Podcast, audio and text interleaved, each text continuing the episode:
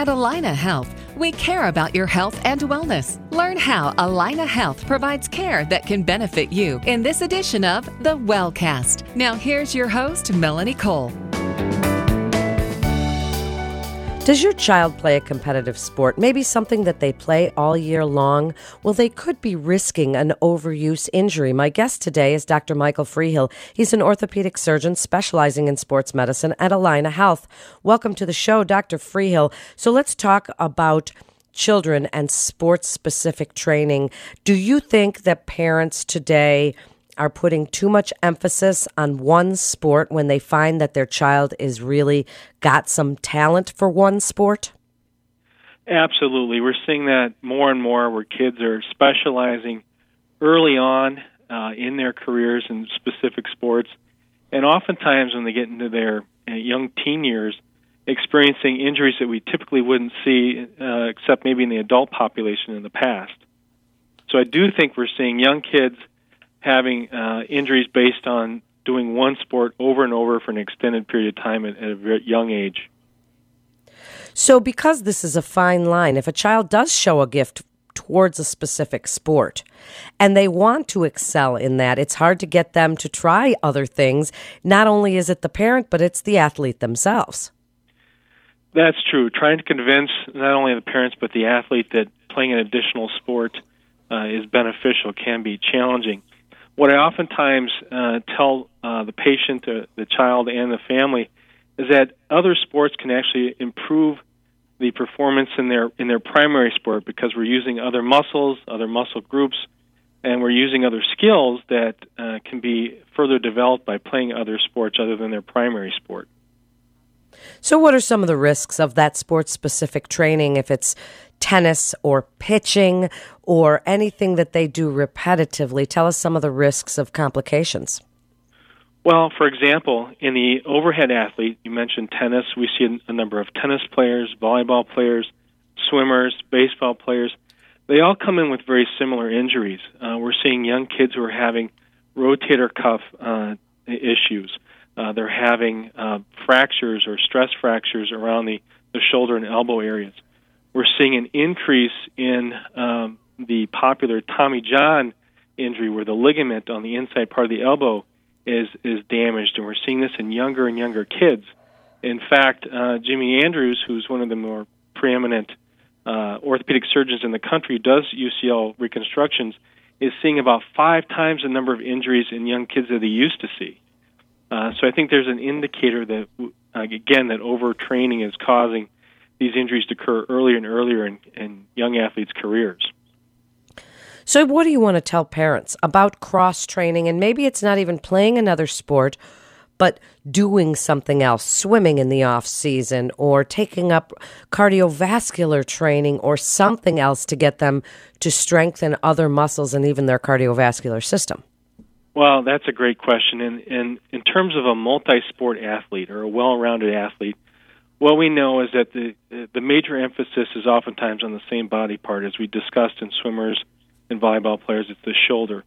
So if you're going to participate in another sport, we typically recommend you take at least two to three months off your primary sport so that you give that those body parts a chance to rest, and then participate in a sport that uses other muscle groups. For example, if you are a swimmer, you may want to participate in soccer or track and field, where you're not using your upper extremities as much, but you're training the lower body and the core, which can oftentimes parallel uh, the muscle groups that you use in swimming, so it can be beneficial in, in uh, that way also. Um, so it's picking a sport that doesn't stress the same body parts over and over again. Uh, golf is another fine, kind of fun sport to play. It doesn't uh, stress the body too much. So making sure that, you know, if you're a swimmer, you're not going out and playing volleyball. If you're a baseball player, you're not playing tennis, where you can continue to overuse the shoulder and elbow areas. So certain sports go together. I mean, certain sports might lend themselves, as you say, to doing them on alternate seasons. Basketball is during one time of year and soccer is during another. So do you help parents figure that out so that they don't injure something that could possibly hinder the sport they really want to play? Yeah, so we really have to make sure that when they're when they're playing the other sport, if they do become a multi-sport athlete, that they're not overstressing, as you said. Uh, you know, basketball and soccer are played at different times of the year where there's a, a lot of running.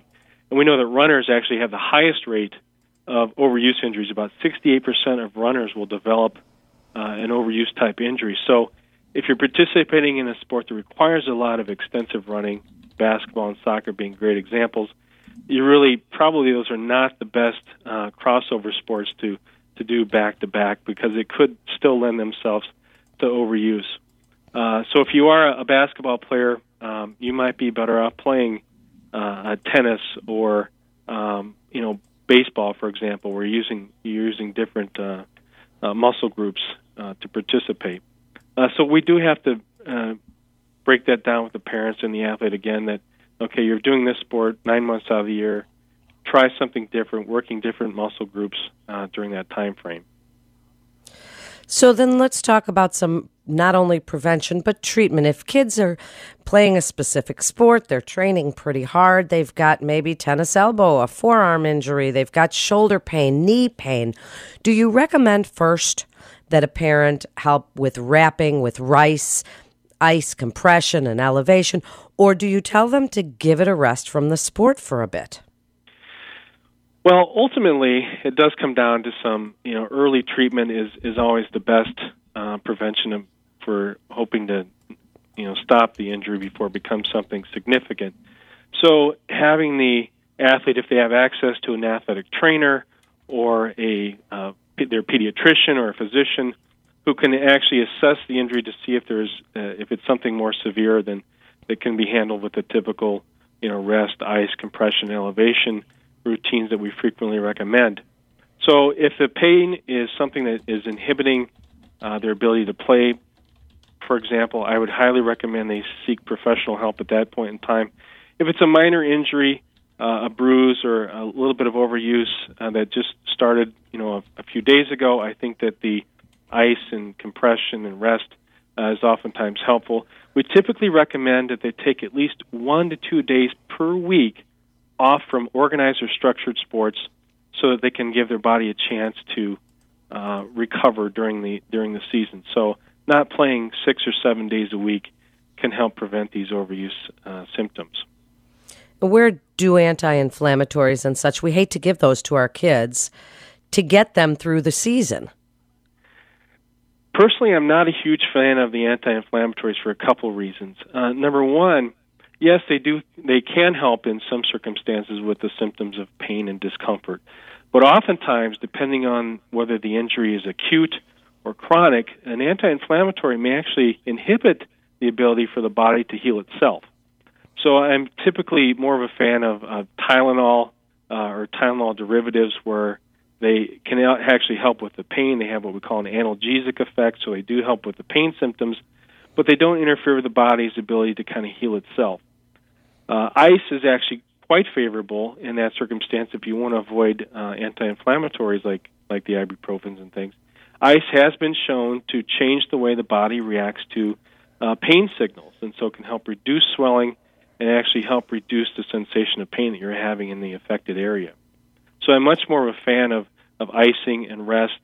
Uh, and if you need something for pain, taking a Tylenol-based uh, medication I think can be more effective in those circumstances. And when should parents make an appointment with a specialist such as yourself? When does it come down to them saying, come on, we have to go see somebody now?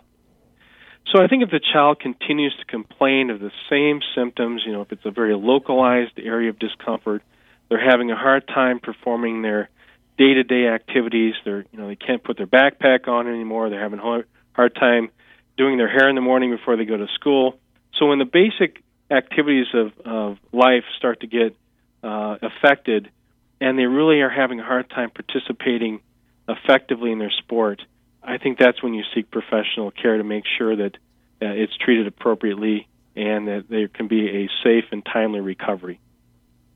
In just the last few minutes, Doctor Freehill, give your best advice for parents and their young athletes on avoiding these overuse injuries in sports-specific training and what you tell people every single day. Well, number one, you have to keep it fun and uh, interesting for the for the the athlete. We want to avoid the burnout syndromes that we see. So making sure that the athlete is still having fun in their sport, uh, that's primarily number one. Number two, as I mentioned earlier, making sure you have adequate time during the season to rest. So taking one to two days off per week, allowing the body to rest and participate in other outside activities that aren't using the same uh, body parts over and over again. Routinely, uh, particularly in my baseball players, where we oftentimes see this more frequently, I recommend not participating in the sport more than nine months out of the year. Multiple studies have shown that if you play a sport more than nine months, your risk of overuse or overtraining goes up significantly. And then the final thing is making sure you have adequate rest so you're sleeping well, and nutrition and hydration is vitally important.